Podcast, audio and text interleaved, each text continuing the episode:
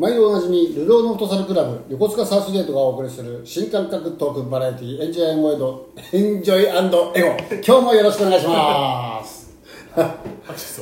いやー、久しぶりに噛みましたね。噛みましたええ噛みました。もうエンジョイのえ94回目にして噛みましたね。なかなか噛まなかったんですけど、で、こう、普通なら噛んだところでやめるんですけど、もうそういうこともしません。ええもうすべて成り行きに任せます。ええそんなのもいいかなと思ってそうですね。ええ。まあでもこれあれですよ。なんじゃねえかんじゃねえって初めてもう今日これが94回目っていうことで。ですね。ええ。最初はですねどっちかというともうちょっとこう違う感じのものを考えてたんですよね。こう、いろんなたくさんこうガヤ芸人みたいなの集めてそれをサイスゲートのメンバーにやってもらおうと思ったら意外とですねトークセンスがないんですよねみんな。あそうなんですか。ないんですよ意外と。あれ単発ではいけるんですけどあのまあ持って5分ぐらいですかねなかなか厳しいですね。僕もそんなでもないですけどそういう意味では。今回は考えたんですけどこれあの行く行くって言っててで収録行くよってあよろしくねって言っておいて当日になって、えっと、サプライズ君にだけちょっと俺遅れていくからさわっさん一人でラストいてみてっていうのをやろうかなと思ったんですけどえ 毎回思ってるんですけどあのこれ気をつけてください 何も生み出さないから 何も生み出さないですからねでも。いや何かが起きるかもしれない。そこが僕がちょっと成長したところで何も起きないしなんならこれはもう成瀬さんの番組みたいなもんになってるわけですから。いやいや、そんなことないですよ。もう本当こんなに喋るのが好きじゃない人がね、なんでこんな続やんなきゃいけないんだって言うんですよね。いやいやいや。もう最近ではですね、もうあの娘も出てって言うし、であのせがれも出たいって言うし、何ですか？これに。あへどういう形で出すかですよね。語ってもらっていいですよね。えいやもう全然そうじゃないですか。俺と娘のトークがすごいと思うよ。むしろそっちの方が僕より全然うまいと思います。DNA が違いすぎますじゃあ第100回100回それでいきまあそういう感じでやって、まあ皆さんにちょっとガヤをやってもらうのもいいかもしれないですね。すねええこれ面白いかもしれないです。はいええ秋がどんぐらい喋るかわかんないですけどね。うん、あの酒飲むと喋るよね。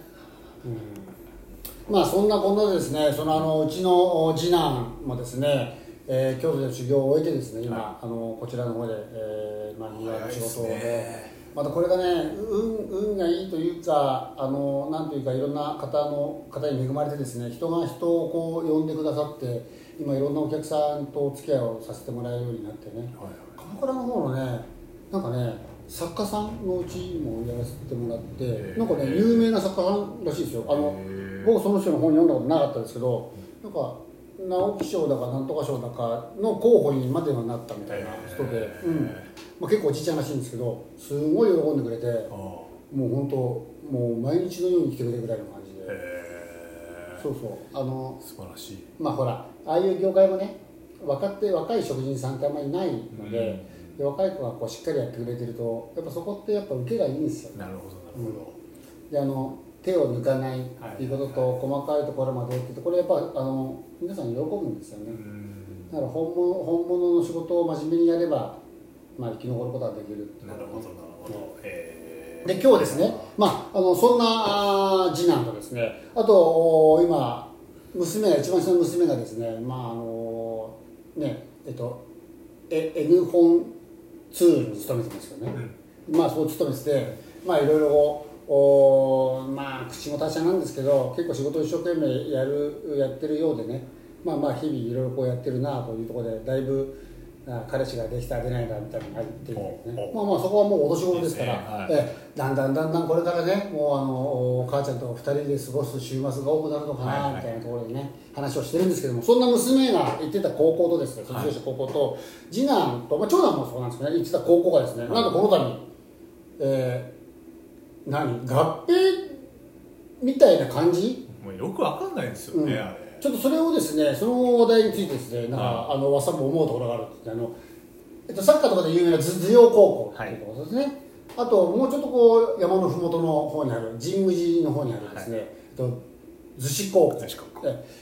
当時のこのうちの娘からすると、えっと、偏差値とかを考えると、えっと、逗子が図陽にっていうのも偏差値が違いすぎんじゃないのみたいなこと言ってましたけど、うん。まあ、そこがこうまあまあ多分子供も減ってるし、校舎の老朽化みたいなのもあって、まあ、一つにせざるを得ないのかなと思うんですけど、どどうなんですかねこういうのって。合併ではないんですか？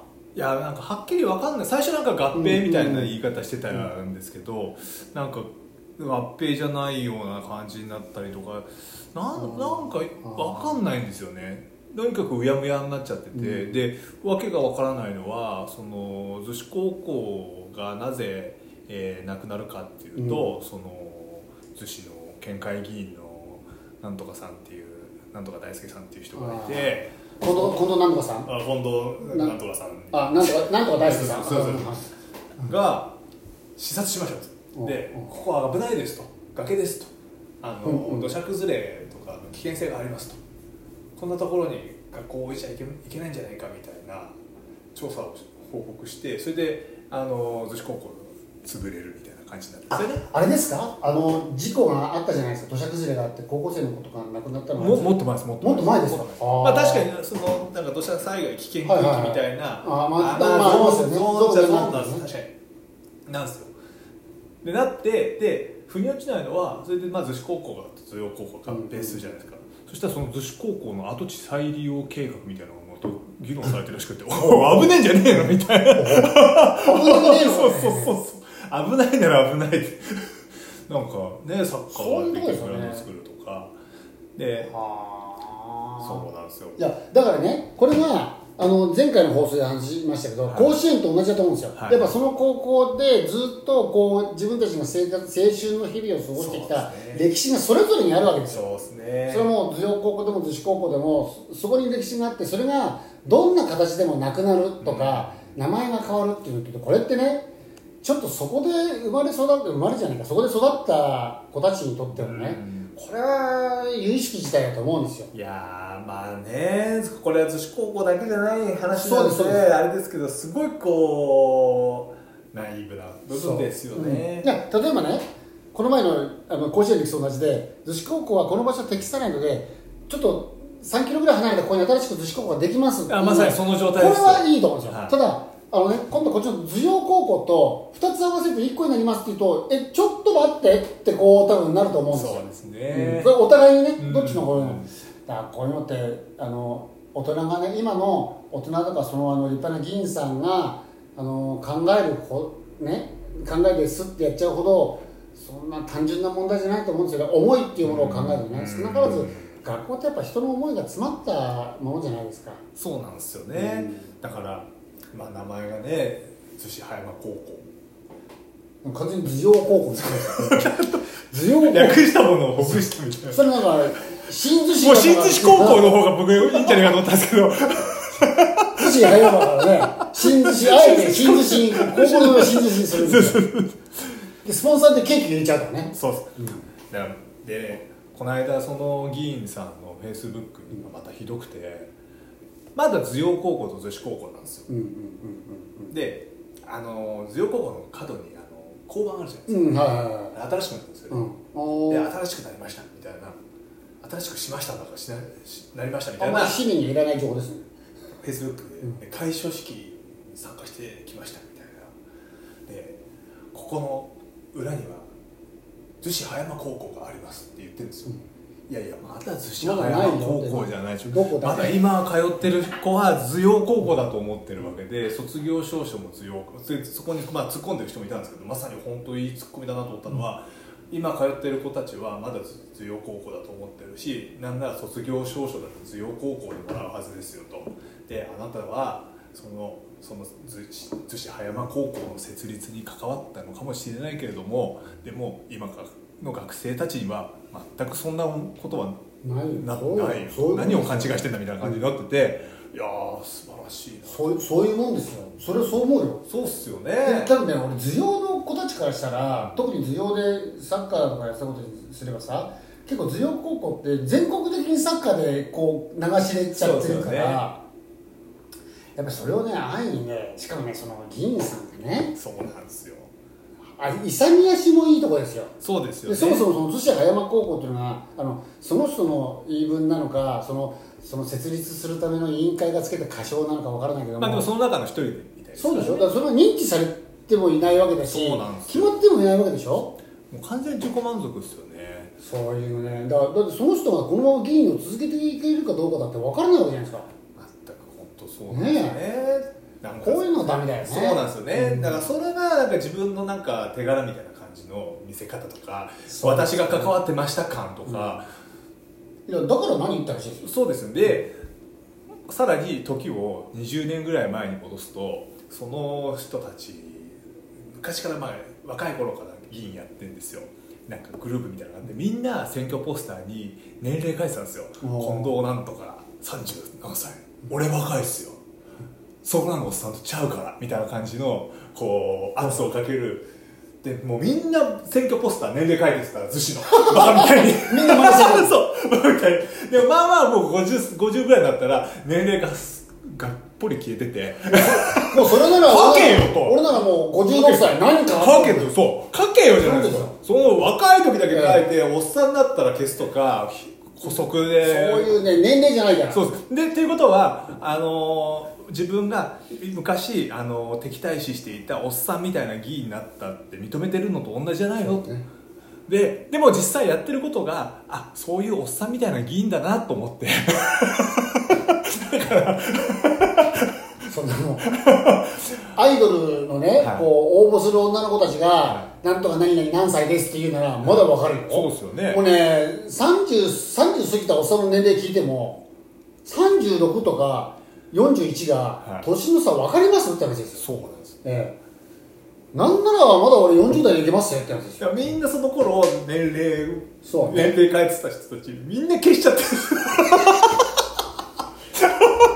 かっこ悪いですよねそういう。でもねそこをそこをねこうなんていうのかな俺若いですぜっていうふうにアピールするんじゃなくて行動でやっぱり若い人がやると違うよねって思わせちゃダメですよそうっすだからそのよね高校のね合併だか、あのー新たな新設校だかわかんないけどもそれがまあえっとね、行行政として市としてやらなきゃいけないことはまず、えっと、無駄を省くっていうことで、えっと、施設の縮小化っていうものとあと老朽化の建物の安全対策でこういうことをしなきゃいけないと、そのためには今対象になってる近くの高校で行くと図陽高校と逗子高校があってこの2つを何とか一つにまとめることができないかっていうところを例えば市の人間だけじゃなくてねそこの卒業生の各年代のいろんな人とか集めてこれからの高校の形としてねどういうものが理想かと。ね、で高校っていうのはそれぞれいろんな人がもう思い出の詰まった歴史あるものだから、これをあの取っておきたいという気持ちもあるけどただ取っておくんじゃなくてなんか別の形で残すことできないかみたいなことをね、この近藤君が言って行動しましたよっていうのが口コミで聞こえてくるならかっこいい。そうですよね、だからなんか中途半端に土砂崩れの危険があるとか、難癖つけてみたりとかまだできてもない学校の名前が言っちゃったりね。言っちゃったりとかそういう。じゃあ土砂崩れの危険があるんだったらそこに高校をなくしたらどうするんだって話だよね。いやもうみんな子供減ってるから学校多すぎんすよねっていう話。あ分かってんじゃないですかだって。もうそれでいいんじゃないですか、そっちの方がよっぽど潔いですよね。だからもうそういう30何歳の彼はそだったらそうしてるかもしれない。ですけど分かんないけどまあおっさんになったんだなみたいな。あのーあのずっとこういろんなところを散歩してね。散歩して全然関係ない時期にじゃああの逗子の七福神に行くからのこと言った時にさあの事務所が通るのね。ああうちの娘が言ってたけどその通学するのにねコンビニの一つもなかった。それがコンビニできたんですよ。一軒でこれは今のね逗子高校の生徒はこれは喜ぶだろうなって言ってたらなくなっちゃうんだよね。中学生は買えないですからねそうなんですよ。そうそうなるとね。じゃあ中学校はじゃあどうするんだって話でしょそうなんですそうなんですよ。そうでしょ？そう中学校もおんまあほとんど同じような状況であれしてますからね。でその崩れる山の上に神宮寺があったりするじゃないですかお寺が。そう。でしょ？だからそういうことを考えるとねあの崩れるのが危ないのは分かったけどそれ高校なくして何か解決するんですかって話じゃん。そうなんですなんかすごいこうそのプロセスが悪いんですよ。悪いよね。しかも割り方が断片的に。逗子高校は県立でしょ？堅実です。ね中学校は私立ですよね。そうそうそう市会議員としてどっち力入れるべきですか？あそうでしょ。県あ県会議員か。県会議員か。そうなんですよ。県会議員。ね。県会議員県確か逗子県会の議長までやられたあの、えっと、牧島さんだから横須賀の方ですね、あの娘さんがあーそうですね。カレンさんが、はい。ね、デジタル庁に出してましたね、うん。まあなでもねそういうとこですよね。そうですね。なんかなななんなんだでもそれ近藤君若くて俺の行動力あるよってことを見せたいんですかねまあわ私が関わりましたっていうことで、ねまあそのね選挙区のが広報ですからねなんかさそういうのってまあす政治家ってよくそういうのそうやって言ういろんな人言うのをいろんなこと言いますけどなんかかっこ悪いですよね。なんか、うん。その私がやりましたとかっていうのをあうん。のアピール多いじゃないですか。多いですよね。やお前一人じゃないようん。って思うんですよまず。やってる人からするとは「え あんた名前だけで特になんかしてないよね」っていう。っていうこともあったりするじゃないですか。だからもうそういうのと全部一緒くたにこう並んじゃうからすっげえ頑張ったものも本当名前だけこう突っ込んだ、まあ、突っ込んで、あの突っ込んだ成果も、まあ、同じに見えちゃうじゃないですか傍から見ると。だからやってる姿を見せろ見せてくれよって話になりますよね。本当にやったんだ本当そうなのよ本当そうなのよ。だからなんかさな何のためのアピールって言ったらその次の選挙のためとかだったりするわけでしょ？そうねいやーでもこのあの高校合併も多分これあの小学校なんかでもいいろいろこれからあるんですよねきっといろんなところ、うっすよね、あそこがなくなるここがなくなるって話聞きますけど、うん。やっぱり慎重にやるやらなきゃダメですよいねやー難しいですね。本当に。本当、うん、なんかほら自然源でもう本当にあのクラス数もね学年1クラスぐらいしかできなくなっちゃってその翌年ももう見込みがないからだんだん減っちゃうんですっていうもう経営できないから潰すんですっていうのはこれはしょうがないと思うんですよ。そうですね。合併させるっていうのはちょっとやっぱりいろいろ考えなきゃいけないと思うんですよね。まあでもあれですよね。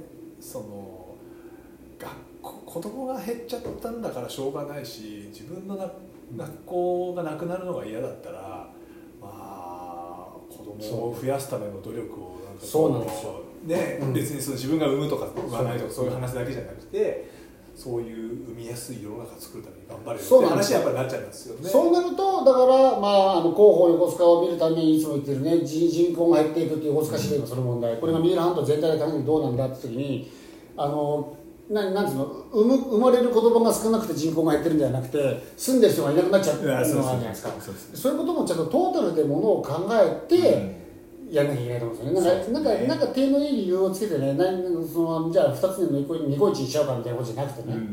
うんもっと魅力があるものにしていかなきゃいけないと思うんですよね。そうっすよね。今なんてね、こんだけあの何テレワークが流行ってるというか主軸になってきて通勤っていうものをこう考えなくて済むと、うん。結構この逗子葉山横須賀のこう西側とかっていうのはいいと思うんですよね。そうですね、うんだからやっぱり地元出ちゃってねそうそうそうそ。したらうん。当然その地元の子うん、あの子供増える可能性ちょっと減るわけじゃないですか。そうそうそうそうだよね。そうですよね。まあしょうがないからしょうがなく出る人もいっぱいいるでしょうからね、なんとも言えないんですけど、まあ、できるだけ残れるんだったら残ってほしいなっていう。そうそう。でそれが結局母校を残すとかにつながってつながってるからね。ねうん。やっぱりあのでもこっちの方を見てると圧倒的になんつうのこのここから出ていかなきゃいけない一つの多分えっと通勤とかそうですね。さあと例えば子供たちだったら大学とかに通うってなった時にやっぱすごく不便なんですよ。そう辛いですね。